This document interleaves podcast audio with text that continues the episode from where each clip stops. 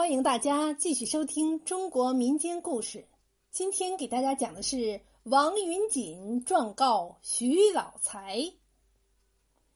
清朝康熙年间，王云锦出生在无锡农村的一个穷人家里。幼年丧父，只靠老娘帮有钱人洗涤和缝补衣服。老娘整天辛辛苦苦的，家里仍然穷的揭不开锅。看到老娘在挨饿，小云锦心里很是难过。云锦懂事以后，便瞒着老娘上山打柴，然后挑到街上去卖。他一卖到钱，就送到老娘的手里。有一天，小云锦上山打柴回来，刚走到家门口，就听到娘在屋里呜呜的哭泣着。小云锦急忙上前相问。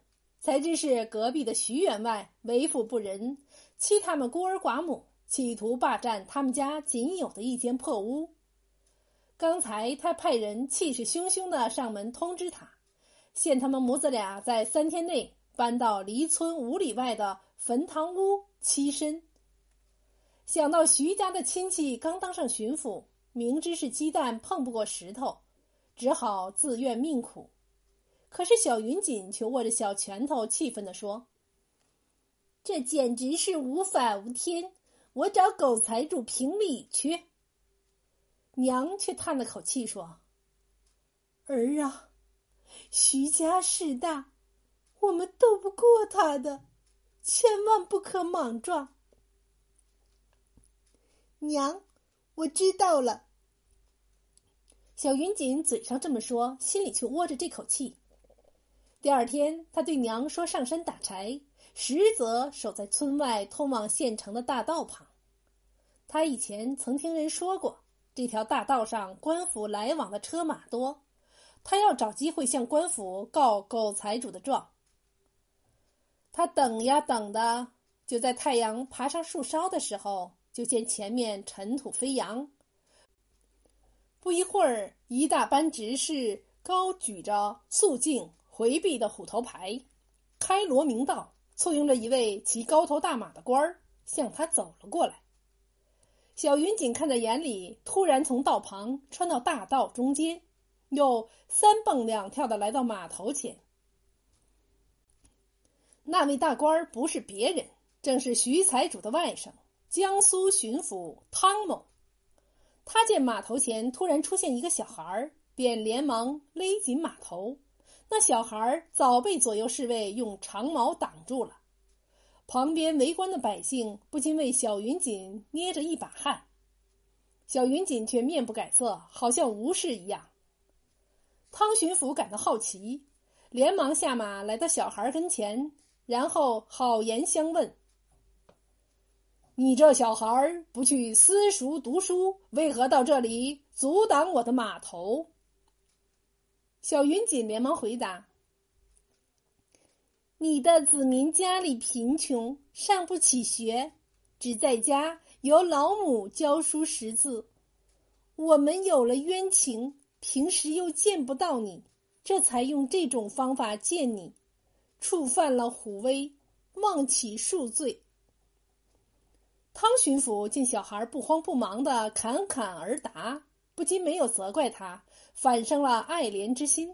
为了试一试他的才学，他故意说：“要我恕罪可以，但必须对上一课。”小云锦脸上一笑，银铃似的回答：“在下从命，请大人急出上联儿。”汤巡抚朝前面看去，只见不远处有两只小鸟停在枝头上，叽叽喳喳的叫着，便灵机一动，随口说道。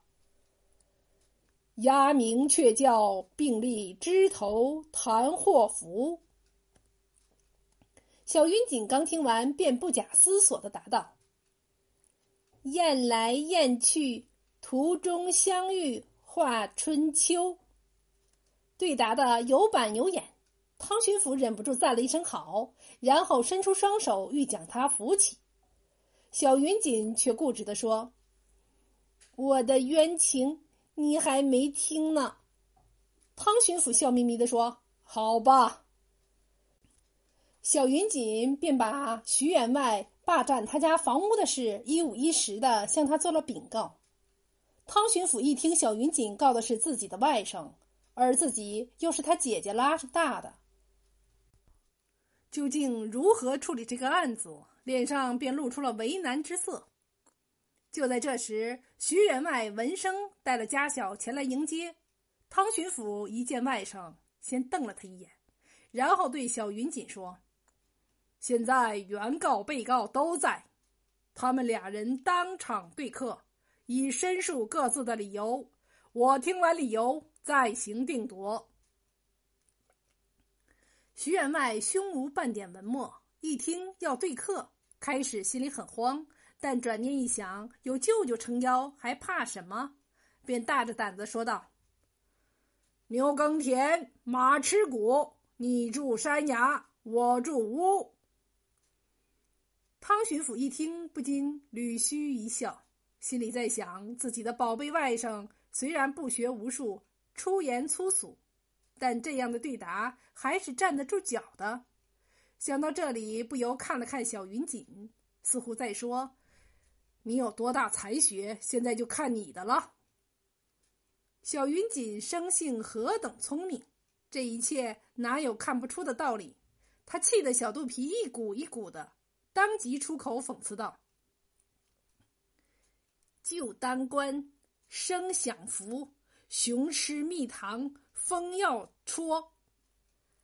此言一出，在场的人都感到惊疑，特别是汤巡抚听了，心里感到更不是滋味儿。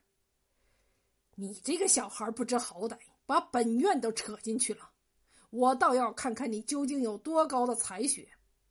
说罢，便生气的说：“你敢与本院对客吗？”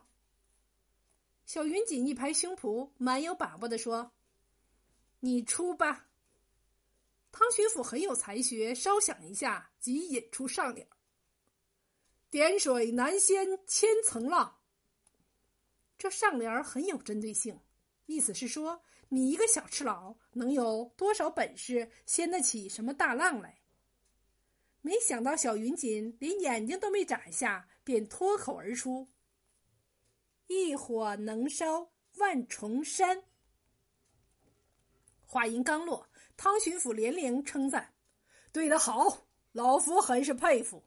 小云锦今后一定有出息。”他当即叫过无锡县令，要他精心培养；又叫过自己的外甥，严肃的说：“你以后仗势欺人，本院一定送官法办，绝不徇私。”汤巡抚说的很有道理。十年以后，王云锦高中状元及第，成了无锡历史上的第四个状元。